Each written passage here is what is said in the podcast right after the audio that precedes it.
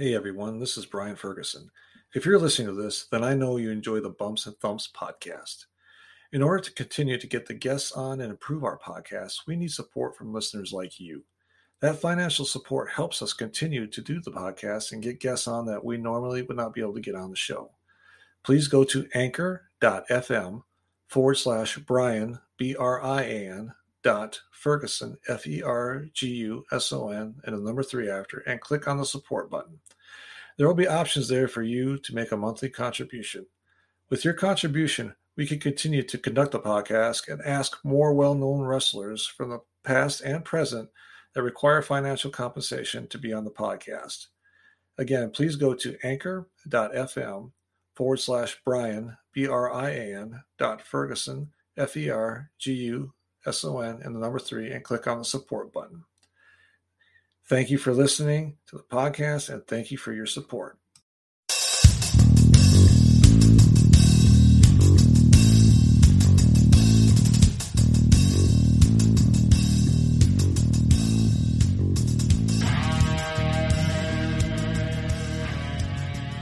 Thank you for joining another edition of Bumps and Thumps, the talk of wrestling. I'm Brian Ferguson. My guest today is known as 245 pounds of twisted steel and sex appeal with a body women love and a man fear. Ladies and oh. gentlemen, oh. it's my pleasure to introduce Mr. Roscoe Monroe. Roscoe, thanks for coming on the show today. Appreciate it. Hello, everybody. Welcome, Roscoe Nation. Welcome to the Squared Circle Ranch. Panther Creek is about 10 miles to my west. Glad to have you. Well, it's great to have you on. I appreciate it. Uh, reaching out to you, it was pretty instantaneous, and I really appreciate that. Sometimes it takes people weeks because they, you know, busy lives get going, and I really appreciate it. So, uh, Oh no, we lay back down here. lay back in the bayou. You always got to bring the bayou with you. And I've noticed you have done that today. Thank you very much. Oh, thank you for coming on. All right, let's talk a little bit uh, first about you growing up. Uh, from what I understand, you're from. Are you from Arkansas? Absolutely. Okay. So, can we talk about growing up in Arkansas, your childhood, uh, things of that nature? how many hours you got? Abs- yeah, um, it all got started like my dad had a fishing shack. Um, you know, I was born in 1958. He had a fishing shack down on Panther Creek Bayou, which is like maybe 10 minutes to the west of here. Okay. Uh, and actually, the area got lost to me uh, for 40 years. It took a cousin of mine to actually rediscover Panther Creek for me. Oh, wow. But it was like we had a fishing shack, and I can remember running around in diapers, mostly running from snakes, you know, and uh, alligator out there in the Rufus, out there in the bayou. And, you know, we'd go out on the dock, and dad would say, Don't dangle your toes, Rufus will eat them, you know. and um, that's kind of where uh, it all happened. And he had a, a black and white TV with rabbit ears and the tin foil on it and we would pick up tri-states wrestling from uh from you know uh, that would have been Cowboy Bill Watts, Leroy McGuirk, uh, Danny Hodge.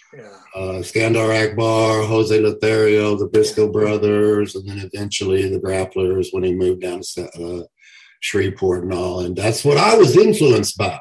Ah. And, uh, you know, not the Memphis stuff that the folks I'm wrestling with now uh, basically were into. But that's that was the influence, and I was there till like seven years old, and and was growing up totally like a Roscoe uh, Monroe, and um, and then of course uh, things happened and life changes, and uh, we split off and moved uh, uh, different different direction at seven years old. Yeah. And it was lost in time. And I had a cousin who, uh, just got killed. He was 80, 81 years old, and oh, he had found, yeah, he had found Panther Creek for me and uh, took me there right before his death, and um, all the memories came back, and therein came the genesis of Roscoe Monroe, and all the legend and everything came back. And oh, I'm getting tears.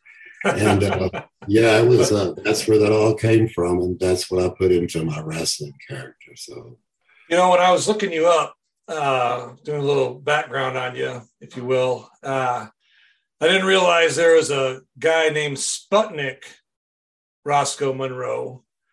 Uh, Brumbaugh. And that's all by accident. That's all by accident. Literally, Roscoe just kind of came to me in a yeah. dream. And yeah. uh, people, I said, well, what kind of name could you put behind Roscoe? And these idiots looked at me and said, Monroe. And I'm like, out of the mouth of idiots, you better take it, run, you know? And so I used Roscoe Monroe. I had no idea that it's Eric Roscoe Monroe Brumbaugh is Sputnik Monroe's name. Okay. So, and when I was growing up, Sputnik uh, intimidated the hell out of me, you know? Yeah. And scared me uh, when I would watch him, you know. Yeah. But at the same time, I was just drawn to and fascinated by Sputnik, you know. Yeah. Because he had that little white hair, little thing of white hair. And yeah. He was very flamboyant, you know, and very arrogant and um, fun as hell to watch, you know. So that's kind of where all that came from, yes. So let's talk about your training. Uh, where did you train? Who trained you? Uh, and getting started into the business? I've okay. So I'm gonna tell on myself a little bit here. Um, All right. So I moved back from Texas in the early '90s, and um, kind of immediately got into a fist fight in a church parking lot. I met. I got into I got into a fight with a Catholic and was in an Episcopalian parking lot. So it was real non-denominational fight, and it's like I got to the point where uh, I realized that maybe I needed some judo training because there were some things in the fisticuffs that I knew that I was lacking. So I started judo training. But the pajamas hurt my hands a lot. And I was there for five years and the dojo collapsed. About that time, the internet started and I got into YouTube and I met a um, Baptist missionary who traveled to down El Paso way and he had relatives here, and he would stop, and uh, I met him on YouTube, and uh, he would train me in um, submission wrestling, okay. and he got me hooked up with uh, policemen and firemen that were traveling to Waco and Waxahachie, Texas, for training, and they would come by and teach me and train me and practice before they would go down there. So I got into going to tournaments and stuff in submission wrestling. So I went from judo submission wrestling.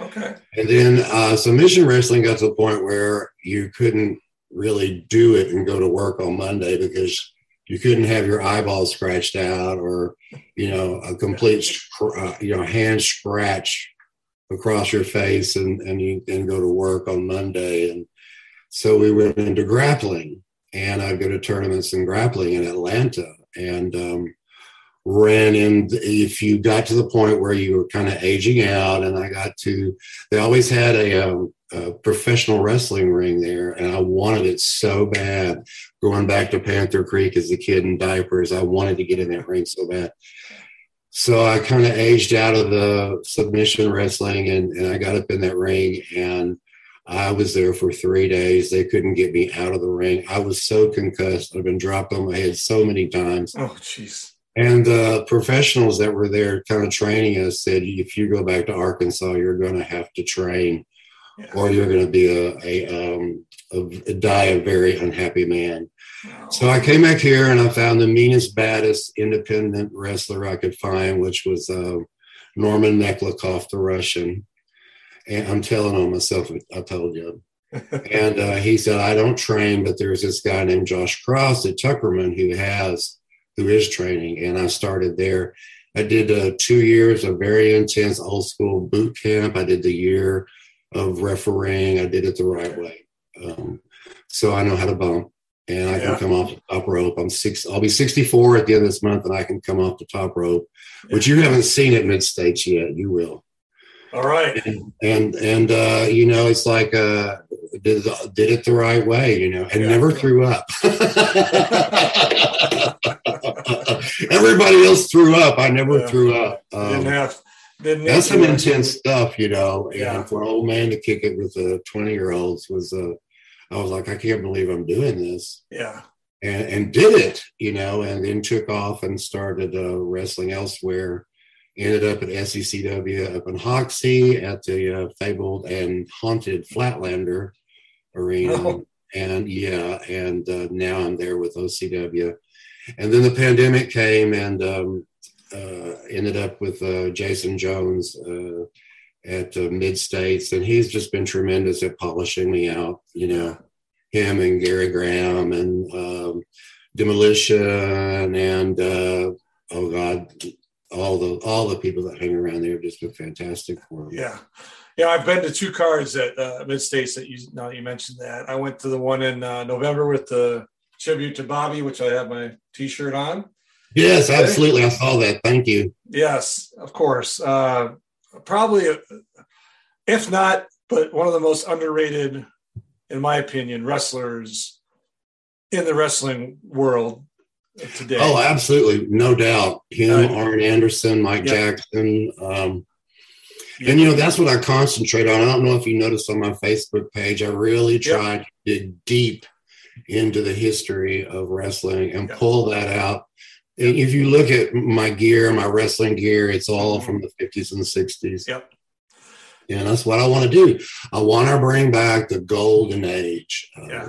You know, I call it getting bit, gator bit. You know, gator bit, getting gator bit, bring back that golden age yeah. of wrestling. You know, where it was very authentic and real, and there wasn't really any face paint or any of that type of stuff going on. It was the you know the personality, the character, and mm-hmm. the event that match itself told the story. Yes.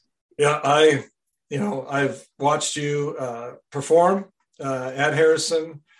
Uh, thought you were great. Uh, Thank you. The, the, the, color commentators didn't, but that's all right.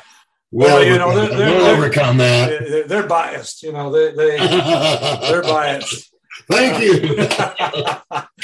but, yeah, I mean, I, you know, I believe that those independent promotions like uh, Mid States, world class pro wrestling down in uh, Oklahoma and Texas, those are, I, I, really think they're making a comeback.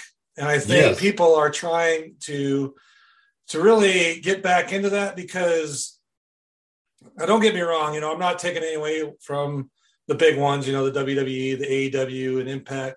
But it, it's a lot of eye candy and not a lot of the wrestling. There's more of the drama on the screen during the show than the wrestling itself. And I don't know. It's just kind of a to me. Uh, the indies bring back the lost art of wrestling. Absolutely. And you tied in on a point there that that's something I've kind of got to make is, um, you know, I've, I've got a, a, quite a large internet following, and, and they all say the same thing get a hold and work it. You know, grab a hold and work it, slow it down. Yeah.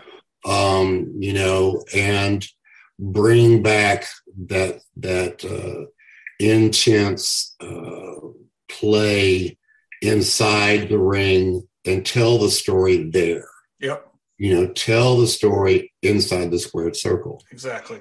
And, you know, that's what I push for. And that's one thing I really think I can bring to some of the indies. I don't want to copy the WWE. I have to build, I'm old. I'll never make it to AEW, WWE, or any of that stuff. I'm very much aware of that. I have to build my own fan base, my own world you know, uh, basically. And I'm very grateful to the folks out here who follow and and you know get behind me and push. It's just the promoters. It kind of takes them a little while to catch on. I mean, the yeah. folks at Hoxie picked up on it immediately yeah. and just shoved me to the front. You know. Yeah. And I'm very grateful for that, you know, but it just takes a while for the audience to understand, hey, look, this is the way it was, and this cat's doing that, you know. Hell yeah, gator bait, you know. Gator bait. yeah, like I said, when I saw you back in, uh, I believe it was November on the card in Harrison. And the only reason, okay, I'll be honest, I'm going to tell on myself. I had an interview back in late October, I want to say, with Brian Thompson, who lives up in, in Lebanon, Missouri yes. here. I live about an hour from uh, east or west, excuse me, of Lebanon. So when I talked to him, he told me about that card down there in Harrison. I was like, you know what? I'm going to go to that. So my wife and I went down there to it. really enjoyed it. She actually, I'll be honest, she's not a big wrestling fan, but she actually enjoyed that. And uh, and then I saw the next card with Jimmy Hart. Went down there for that with my son, and I tell you, it is very, it's very refreshing that one the wrestlers prior to actually the matches, you know, they have that hour or forty five minutes where they are out there talking to the fans, signing, not pressuring you to buy anything. They just say, Hey, how's it going? Do you want me to sign that? Yep. Okay. If you want to buy something great, they don't say, Hey, do you want to buy this? You just talk to you. And if you say, Hey, I kind of like that, then you buy it if you want it. If you don't, no big deal. It's and that to me too is a missing element up in that bigger echelon because one, I've I've been to those big ones and you don't get autographs. I mean, it's hard if they're not out in the in, the foyer out there, which most of the time they're not because they don't want to be bothered. Which you know I kind of understand, but I, it's refreshing. I guess I don't want to get on a tantrum here, but it's just refreshing that where you work at and those indies that they do that and, and it's appreciated and it's storytelling in the ring. That's what I enjoy the most. So I'm going to get off my tantrum here and get back to you because you're the well, guest. I mean, I just want to dovetail in on that. I think you'll notice I spent my time in the concession stand. You did. Uh, because, uh, you know, down the bayou, we love food. so I'm having a great time passing out food to everybody. You know, it was like it was a great chance to meet everyone, you know, become immersed in it when I'm up at the show in Springfield, I usually work the door and I just have a wonderful time in the conversations yeah. with all the audience um, yeah. and to see where the audience is at, where they come from, yeah. and develop relationships with them. And, you know, I mean, they are unbelievably loyal fans. Yes, they and are. The interplay and the interaction with the, the fans is just addictive. Um, mm-hmm it's almost like you have to have it. And that's one thing i hate about this virus is the inability to touch like we used to to be able to hug to touch to yeah. bump you know uh, fists elbows run up against folk hug all that stuff that would happen before just is kind of like uh, it's altered and changed us. And you know the the power of the indies was that personal touch that we had you know, and that's what you saw. What Jason set up there uh, with mid states uh, is that meet and greet, as they call it. Mm-hmm. And it's an old Southern kind of meet and greet. You just come in and meet everybody, get you something to eat, wander around, talk. Um, you know, some of the wrestlers just have a real trouble like interacting with people. They're standing there like a, a fish, but the rest of them will sit there and interact with you. Like Gary Graham is very yeah. highly interactive, and there's a, a number of other wrestlers there I mean, even Meklikov will stand there and insult you, you know. Uh, yeah. you know, and that's there's just uh, you get to, to, to, feel the personality of the wrestlers and the interaction, and that's what you'll find that the audience really loves about a lot of the indies, especially yeah. the well-run ones, yeah. is that fan involvement. Yeah. Also, it doesn't cost you an arm and a leg to get in. No, you, know, you pay uh, 10 15 dollars to get into the show, depending on where you're and, and the excitement. Yeah, the, the excitement. excitement. and it doesn't cost you an arm and a leg to get something to eat there either. No, it ain't it ain't eight dollars for something to drink and ten dollars for a hot dog. You know, it, it's a few bucks, which is great. And um, oh, we'll feed you right for that. You know, I know you will. I, I've ate it. You're I've ate there. Yes, absolutely. I get to I get a kick because I think I'm the only one that really wears a cowboy hat around there. Yeah, you know. So I just I love that too. It's yeah. just like you get you it's just great. get the whole uh, experience. I really enjoy it. All right, I want to talk about move to our next topic here is your interactions with other wrestlers uh, and, and promotions. What was that like? You said you've interacted with some well-known wrestlers. Uh, talk about that. I mean, who's your probably the interactions you've had that have been positive? What was that kind of like for you? And you said you were down in Atlanta before we got on here and did that for a few years. Talk about that. Oh, there was a, a one like as far as like the inception, um, there's a, a, man named Nighthawk, uh, Ron Thomas, who worked the Gulf Coast region for years. Um, kind of an unsung hero down there. Um, and he was trained by Dean Malenko, and he was so smooth. I would get up in there, you know, I was trained in judo, submission, and then grappling, and then I get into the ring with this guy, and he knows that. And um, he would kind of just usher me around the pro moves, which are, you know, I kind of need to, first off, judo is two dimensional, okay. grappling is one dimensional. Pro wrestling is five damn dimensional. I mean, it's like you're on so many levels. And Ron took me and he just started throwing me around the ring but it was so smooth. He would offer me a leg to post on, or an arm to post on, or a shoulder to post on, just things that made the moves. Yeah. That he he knew I could take that judo and morph it. Into the pro wrestling, and he and he and he teased that. And he was uh, from Dean Malenko. He could because Malenko was over in Japan forever. So I mean, it was like you know, he teased that out of me. And, you know, that's where the conversation came in the hotel in Atlanta that I'd better go home to Arkansas and, and if I was going to be a happy man and train. You know? Yeah. And so that's Mm-hmm. Ron Thomas and, and another guy there named Ace King, who guy gave me the talk. You know, you get in pro wrestling, you hear people talk about well, he gave me the talk, the yeah. one that really pushed you over the cliff and made you decide sacrifice a huge portion of your life to to do this insane sport, you know, and yeah. spectacle. So I would say that would have been the beginnings of it all right there. Yes. Yeah. Uh, interaction. Uh, we talked about Jimmy Hart a little bit uh, before we came on. Very, talk about him a little bit. You had some interactions with with Jimmy. Who, who, who again? Jimmy Hart. Jimmy was interesting. I mean, it was just a short encounter, but you know, with Jimmy, I mean, um, uh, he uh, basically was from Memphis.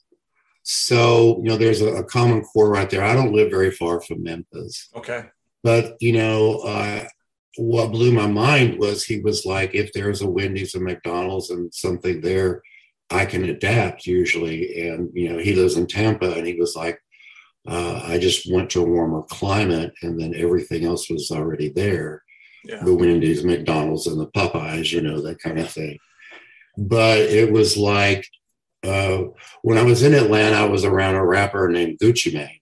And uh, we could not go to the Publix market to get food. We could not. Uh, it was like there were they would clog the aisles wanting autographs. It's like, here, grab this cereal box and autograph this crap, give it to him, get him out of here. Yeah. You know, it's like it just was uh, a, a life disrupted, you know, because of the fame.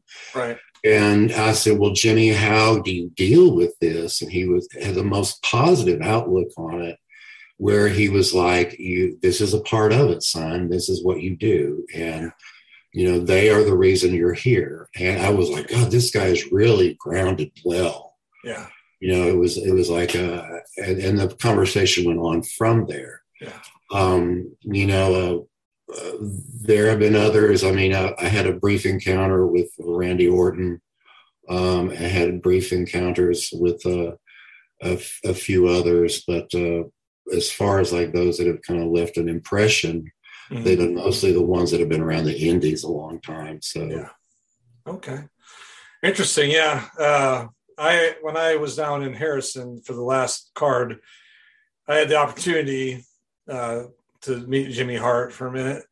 Uh, very nice guy. He signed uh, my poster that I had of him from your event. Actually, it's in the back back here. And then uh, I had my son with me, and usually guys if you pay them the 10 20 whatever it was bucks for the autograph and the and the picture they only want that guy well I, I went up i told my son hey just stay back and he said no no no get him up here exactly get him yeah. up here no no no he's he's can be in this too So we took a couple pictures with him. He signed it. I don't know if you can see it in the back. If you're watching, yes. you can probably see it right there. But he is, a, you know, for his notoriety, very humble, very. Yes. And I, and I appreciated that. I told him thank you very much. So, right. But that that's great. Uh, good guy. Let me ask you this: uh, during your career, have you ever ever had any real heat with any of your opponents or anybody you worked with? Okay. In or outside? I mean, outside the ring. You know, I know. I get it. You know, inside, obviously, you do. Yes. Oh, we so, got. Yeah, I got me a trophy for that. All right. I didn't. I honestly did not. I thought. I you know I was wondering if you were going to ask this. I didn't know how to. And I have a reputation for not putting up with too much crap. Um, I um, there's just a point I hit, and a switch goes off, mm-hmm. and a shoot happens. They call it a shoot. Basically, yeah. um, you know, I, come on, I got into a fight in a church parking lot. There's not very many boundaries here, you know. I'm saying, so it's like, you know, I, I put up with just a certain amount of crap, and then I get these. Know, I don't know if you can see that. It's a shoot. Yeah. It's a shoot trophy. Yeah, if you're watching, uh, it's a shoot trophy. Yeah, it's, it's a, yeah, it's a shoot. It's a shoot trophy. Um, and that's you know, people run you know, it's kind of like uh, all of a sudden the fists start flying and people start running in the locker room, and it's like, oh God, it's a shoot. Um, you know, or or in the middle of a match, you know, people kind of get a little bit too stiff, and you've warmed them a little bit too stiff, and then you start, you know, you know, you've been hit on this side of your head because like the sparks are kind of like a, a blue and white, and if you hit in the back, they're red. If you hit in the front, they're kind of green. So you know, you know, you, you're you're basically getting pummeled. Uh, and it's time to shoot. So um, yeah, there's been a few. Uh, a few, huh? There's been yeah, there's been a few. You know, egos bump into egos and stuff like that. You know, but when it all comes down, and and I'll be honest with you, the the business has taught me um, how to forgive and how to move on and how to not sweat the small stuff. Don't pole vault mouse turds is what I'm calling. You know, I call it. You know, you just don't sweat the small stuff. You just you just keep going and keep you know uh, keep your mouth shut and head. You know, I, sound like you know a slave being released from the fields here. You just keep going forward. You know, and you head to the promised land. You know. Um, yeah, that that's a new one. I've never heard that. The pole vault, don't pole vault. Oh, oh yeah, you don't want to pole vault mouse turds. That's a good one. I've never heard that in, in the wrestling business. You want to just kind of let things slide, you know, and, and that's hard because there's still people. To, like even last night, I was talking to a booker, and he's like, "I still have resentment." So I'm like, kind of yeah yeah i think we all do i mean i've got a trophy for it so that's kind of that kind of answers your question with yeah that. No, I, I know there's uh, some always a little bit of heat from a lot of people forgive and forget. You know, I try to. I'm kind of like you. I can only take so much, but uh, you know, it, it, and it's probably hard because if you get hit wrong in the ring, it kind of makes you upset. Like, you know, you're kind of shocked you got hit that hard, or, or you know, and most of the time it's probably an accident. You know, when they if they right. slip and hit you, or if you're doing a move and they it does you don't land right or something. Nine times out of ten it's it's an accident. It was right for the you know for the yeah. that could happen like 10 times but that 11th time i mean come on i mean. Yeah yeah. Yeah. It's kind of like, right? and disrespect disrespect is my other thing. It's like if you disrespect mm-hmm. and i'm old you know and the thing about old people is is that you know um life in prison really doesn't mean that much to us at this point in time. you know? It's it's like you know what the hell you know hit him. All right, it's a shoot. It's a shoot. You know. But you know, I don't want to get a bad reputation because I really get along with everybody. Oh yeah, no, no. You know, no, I, I follow you on Facebook, and I'm going to put that down at the bottom of the description so people can get on there and follow you. And speaking of that, I'll just touch on that real quick on your Facebook page. Uh, if you follow Roscoe Monroe, I'll have the link at the bottom of the description. he has all kinds of historical pictures and descriptions at the bottom of of what they're about. And it's really interesting. I mean, there's some things I've seen some of those pictures before, but some of them I'm like, oh wow, I didn't I didn't know that. I'm not no wrestling historian, but I try to, you know, keep up on, you know, the past and, and, and when I prepare for these podcasts. And you have a lot of interesting content. I will say that. And uh, I appreciate it. I know the fans out there that follow you appreciate it. So yeah, follow his page when I put it down. Yeah, get bit.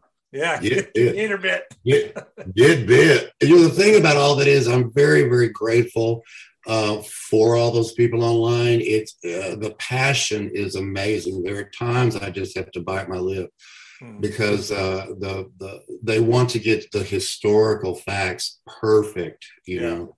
Yeah. And you know, there are times I'm just in a foul mood, and I just you know I have to just keep going. You know, once again, pole vaulting mouse turds, but it's like. It, in trying to to find the source, the absolute source of some of these vintage classic photos is become an impossibility at, a point, you know. Mm. And it, it, but just to see the level of passion and the dedication that some of these folks have toward that has just been really uplifting and, and really has helped my self-esteem and all.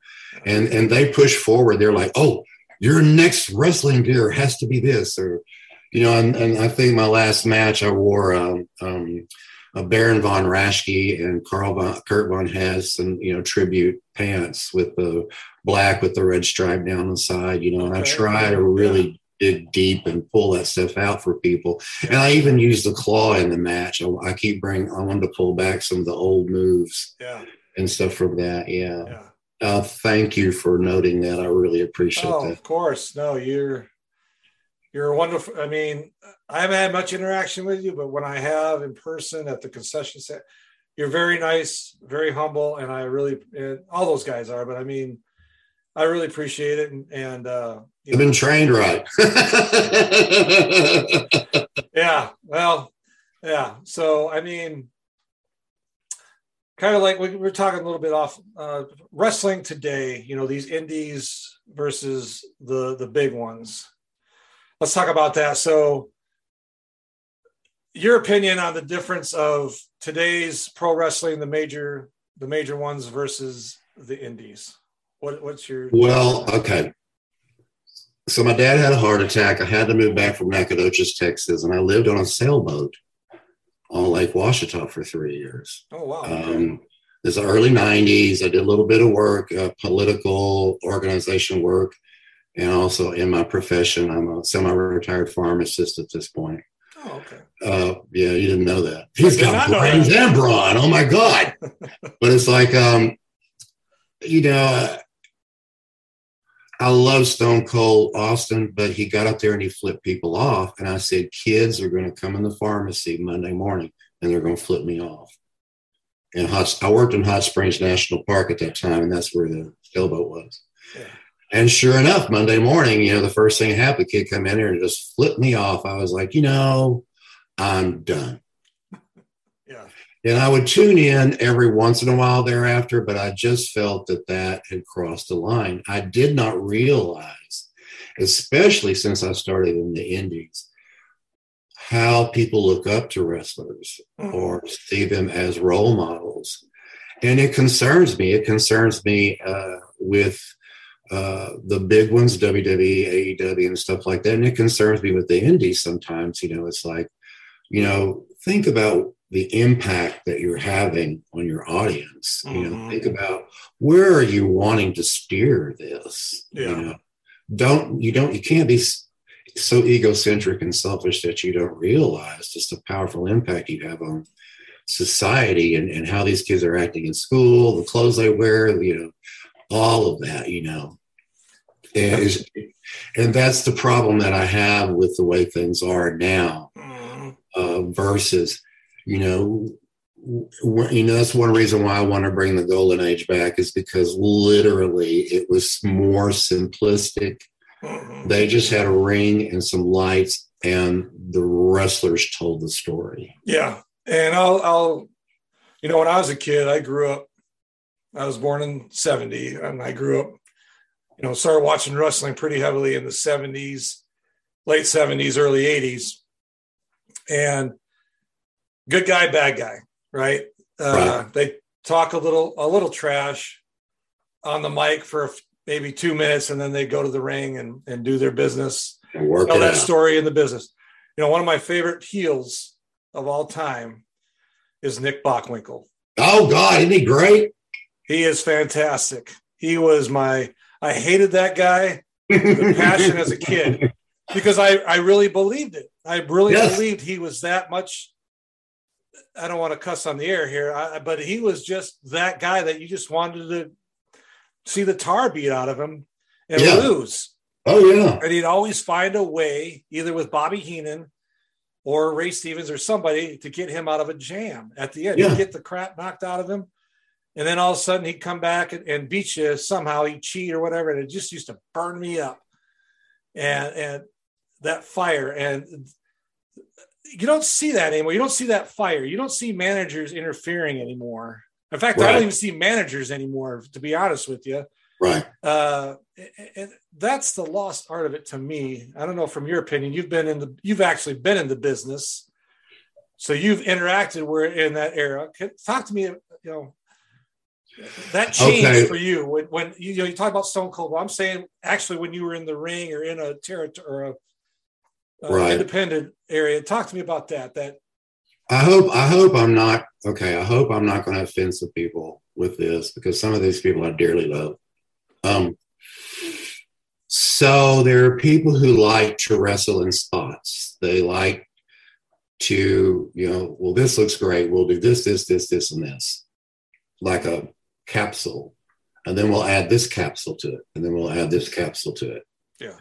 Um, you know, I was talking to um, Joe Kazana Fritz in the Knoxville area. He runs promotions there. He's been in the WWE, da, da, da, you know, whatever. So he tried bringing back old school exclusively. He found out that that was very difficult.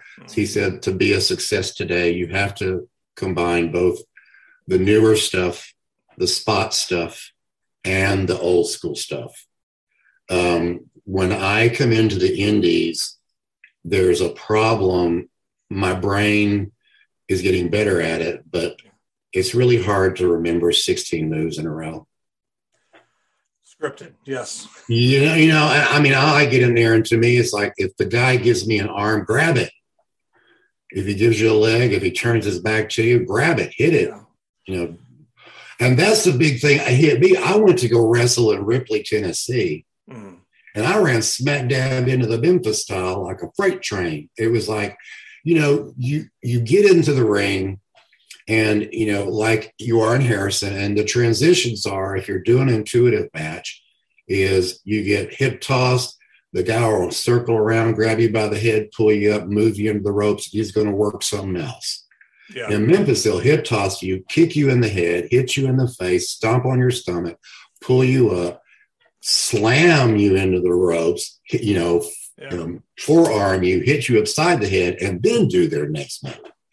So it was like, I thought, oh my God, you know, I hit a buzz saw, you know. So it's like the difference between that and the newer stuff is is uh, difficult for me to deal with. And plus, I'm a big guy, and it seems to be more like the newer stuff is more geared toward a smaller, more acrobatic yeah. type stuff. And, and the thing is, I'm 245 pounds and I will come off that top rope. Trust me. Mm. But you know, I can't do a three quarter flip. What is that Canadian destroyer? Da, da, da, da, da. I mean, it ain't gonna happen. I'm 65 at four years old almost, and I ain't risking my neck. You know. Yeah. you, you, you, forgot to say 245 pounds of twisted steel and sex and appeal. sex appeal. you forgot your yeah. No, I know. I, I you know, I know now because I guess it's ingrained. You've had almost 30 years of the newer stuff embedded into the system with the flying off the ropes and, and all these fancy moves and, and uh, that can get you hurt pretty quick. I mean, if you if you land the wrong way or you come off something wrong, uh, you know, a top rope and you slip, that could be it. You know. Uh, well, therein lies the rub. You'll be surprised. There's a. I'm really in shock at the number of young people who are picking up on the old school and who are absolutely yeah. becoming it. They got bit. I mean, they're they are addicted to it. I, I think it's honestly, refreshing. Yeah, I, I, think what it is, it's, it's like a cycle. Okay, and uh, mm. to me, it's uh, I think parent like okay, I'm 51. All right, right. So my well, we kid, need to wrestle if you're 51. That's perfect age. Oh, you whip me around like a rag doll. no, no, no.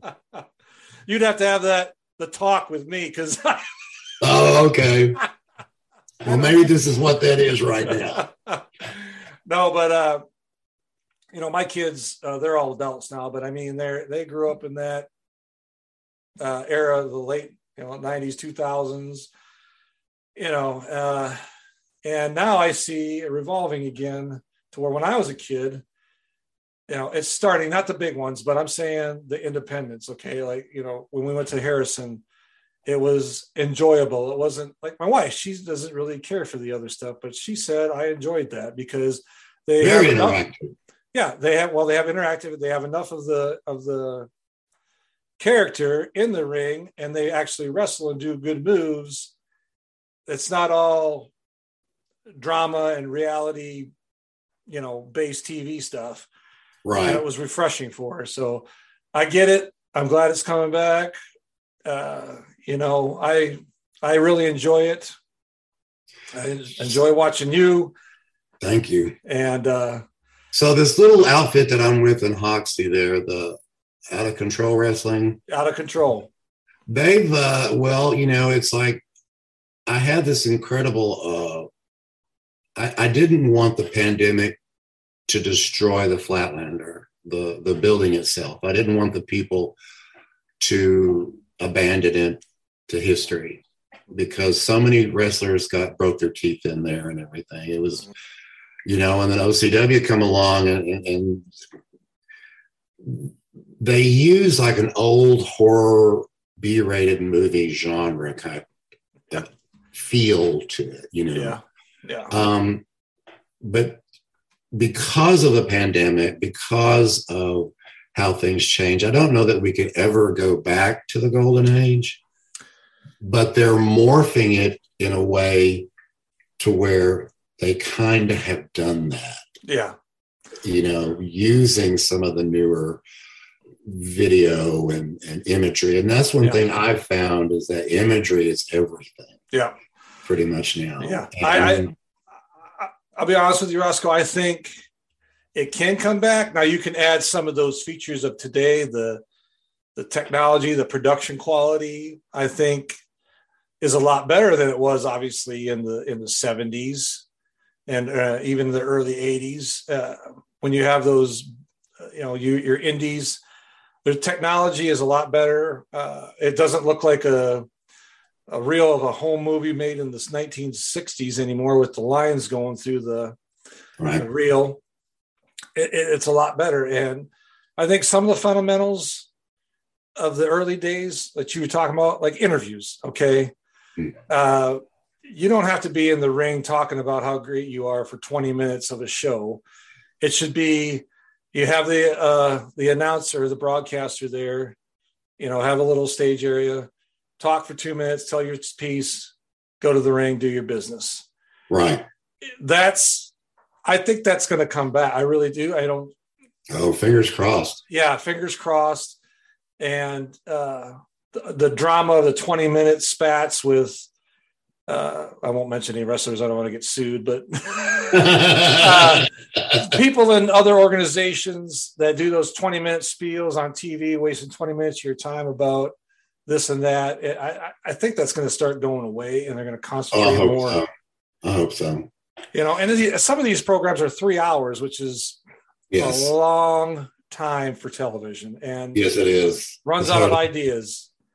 Well, I think you know because of Facebook and because of some of the other things, people's attention span is really shot down. If you ever read like Malcolm Gladwell his book Blink, and you know, just about how our attention spans have changed with mm-hmm. technology and stuff. Mm-hmm. And that's when I said earlier that imagery is everything. Yep.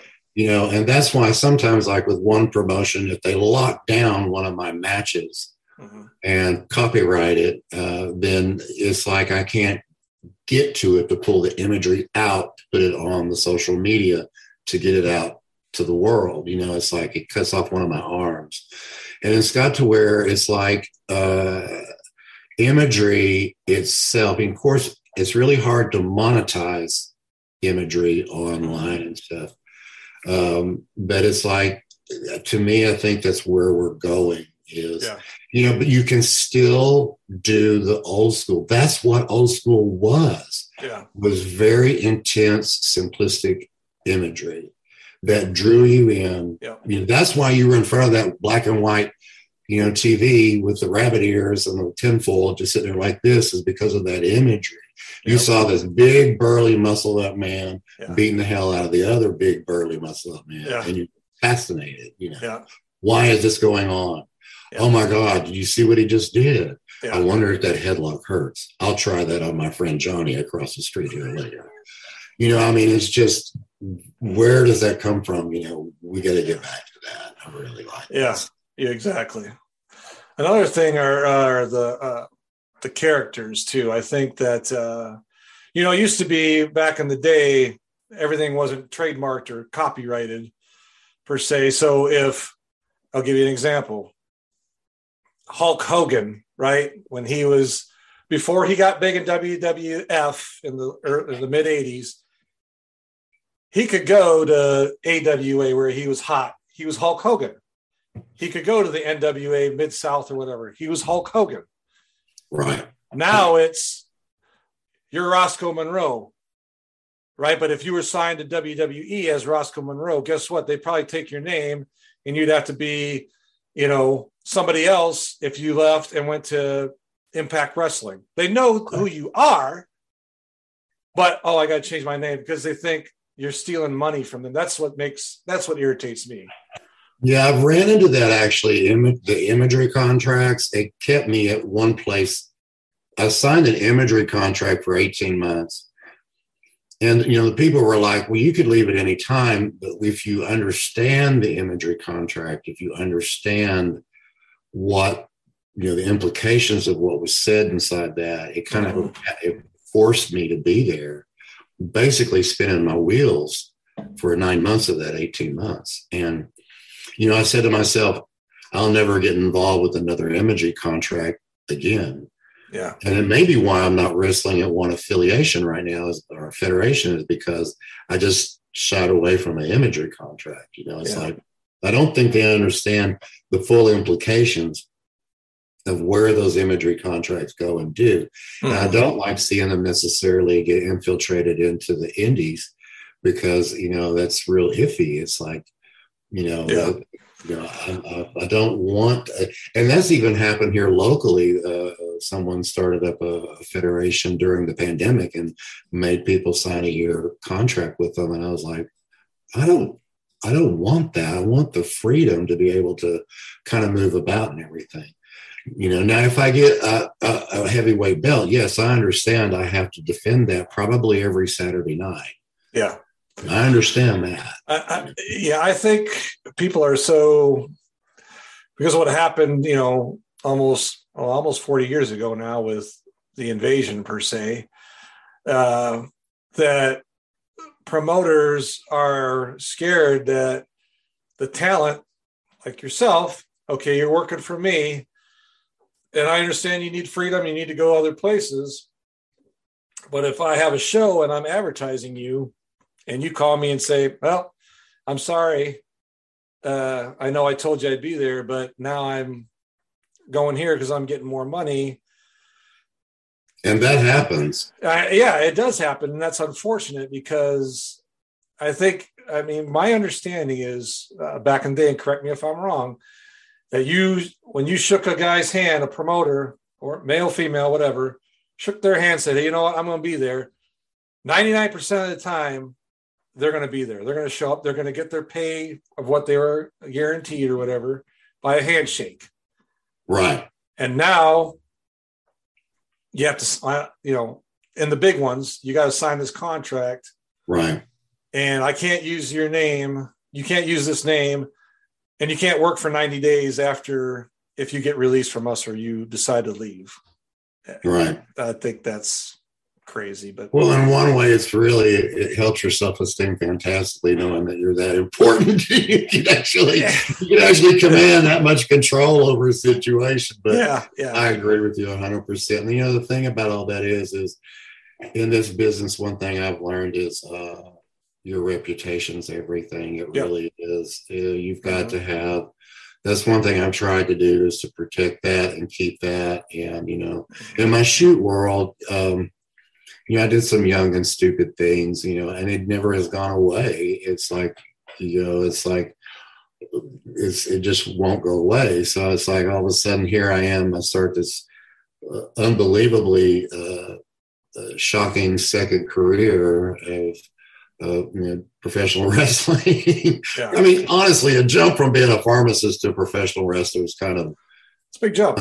Unusual. I mean, that's unusual. Yeah. So it's like I knew that that reputation's everything, you know. Yeah. And, uh, and and I, that's maybe one reason why I have problems with the shoot stuff is I, I demand respect, you know. Yeah. But oh, but it's like it, uh, it just um, it, it, that that era is gone, and of course it was all based on respect, and it was all based on your uh, reputation, and there were yeah. people's careers ruined if they did stuff like that, and, yeah. and people are kind of flippant toward that right now. Yeah, and, um, you'll I, see it in the Indies. You'll see somebody book a date and then shift over to somewhere else, you know, and that's yeah. that's wrong. It is wrong. It's you're breaking your. I mean, you're breaking your word. One and two. It's, right. it's just unprofessional. Uh, totally yeah. unprofessional. Totally. And that's another thing. I don't think people are versed in what's professional and what is not. And I was lucky in that I spent like 40 years in a profession. And basically, I took behind the woodshed a number of times, you know, uh, and taught what professionalism was yeah. and how to be humble and how to uh, be respectful yeah. in, all situations, you yeah. know, pragmatic, uh, you know, uh, and when you don't get that and. It's not there to be taught to you, then I don't see where they will yeah. get it. Yeah. No, I you know, I understand. I that respect thing is big for me too. I don't it gets worse as you get older. oh yeah, yeah, it is. It uh, it gets worse as I get older. You know, some gut bite, uh, some younger, much younger person says something uh, sarcastic or something uh, to me. oh, but wait, you'll be there. Yeah, it, it's uh, it's not good. But uh, anyway, that's yeah. So interesting about the pharmacy uh, aspect. I didn't realize you were a pharmacist. So yes, what what got you into being a pharmacist? I wanted a good retirement. I hope it worked out for you. No. That's why you're wrestling, right? Yes. oh, there's no money in wrestling at the moment for me, that's for sure.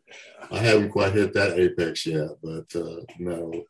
But now it's like um, um, I had to do something. I, I got a scholarship to the University of Arkansas Fayetteville. There were this is like probably about the time you were born. Hell, I could be your father. That's distressing. That's distressing, Brian. I could probably be your father. Um, uh, but it's like a, there were 22,000 students from 140 countries, and there I was. I had to do something with my life. So yeah. uh, I, I tested out real high in biochemistry. So I said, well, I'll just do this. Yeah, I mean that's you got to be pretty intelligent to be a pharmacist. I mean, no, I'm dumb as a box of rocks. I've been tested twice. Um, I have the IQ of a state trooper, so don't worry about uh, it. don't buy it. I mean, that's why I ended up a you know knuckle dragon wrestler. I mean, well, let's let's uh, we'll close this out. I want to know what you're doing now. What's what's your plans here for the immediate future? Develop. It's developing the fan base more, developing the historical context more. Uh, I kind of want to concentrate, you know, on two federations Okay Uh, I like the Hoxie one. I like OCW. we'll see where Mid States goes. Okay. Mid States has been kind of a timing thing. With I had heart failure, and then uh, I'm coming back from that, and then I had the viruses, and then that's when you saw me there at Harrison. So it's just everything was all skewed with that. So let's see where that goes. Okay. And um, just really concentrate on that and develop the fan base and see. You know, I've got the internet. I need yeah. the local. I need the local folks to uh, kind of come along. Um, and you know, I think they're there and they want it. It's just the opportunity hasn't hit. Yeah. Whenever I was the champion at the OCW there in Hoxie, that was a wonderful experience. It was incredible. It was an incredible push. The visuals, the the, the social media stuff that they pumped out with me and everything was mm-hmm. just outstanding and. Yeah literally a worldwide viewing audience uh, because of the internet, and that shook me. I mean, you get messages from Austria, Spain, uh, England, Singapore, uh, the Philippines, Australia, and you get all these people like, "Oh, I saw your stuff, my God," you know, and you know, I'm an old man. And it's like, well, you know, that's uh, really a great boost for my ego and stuff. Yeah. But, uh, but, just the ability to reach out like that. Now I need to bring it home. Yeah. Now I need to get butts in the seats locally. Yeah. You know, and that was a great experience there for me at Hoxie being the, the champion and, yeah. and pushing it forward. Let's see what happens with mid states and some of the others. Yeah, I can tell you from personal experience, I've seen you in person, I've seen you wrestle in Harrison, Arkansas, where you're in mid states. For I didn't realize your age, and you are in phenomenal shape for your age. Thank you. And uh, yeah, you are in in phenomenal shape. Most um, I shouldn't say that. Some people your age are not in such great shape. I'll just leave it like that. Mm. And uh, you know, I I enjoy your uh, your in ring ability. Your and, and like I said, you know, folks, I want to tell you, uh, follow Roscoe. I'll have it down in the description, Roscoe Monroe, and and if you see advertised events in your area when he's on the card, you need to go. Uh, it's not Thank expensive. You, sir. Yeah, it, it's not expensive 10, 15 bucks, whatever it is. It's not very expensive. You're going to have a great time. And, Brian, thank you so much for oh, this. I was so afraid to do a podcast. No, this has been absolutely fantastic. You've been, I'm so glad you got bit. You've been Gator bit. I have. Welcome to the Roscoe Nation. You That's definitely right. got thank the value with you, my friend. All right. I appreciate it. Roscoe Monroe, sir. Thank you for coming on today. I really appreciate it. And folks, follow this man on Facebook. If you're watching, subscribe to our channel if you haven't. If you're listening, subscribe to the podcast. We really need your support. Bye, Roscoe. Uh, thank you again, sir. Appreciate it.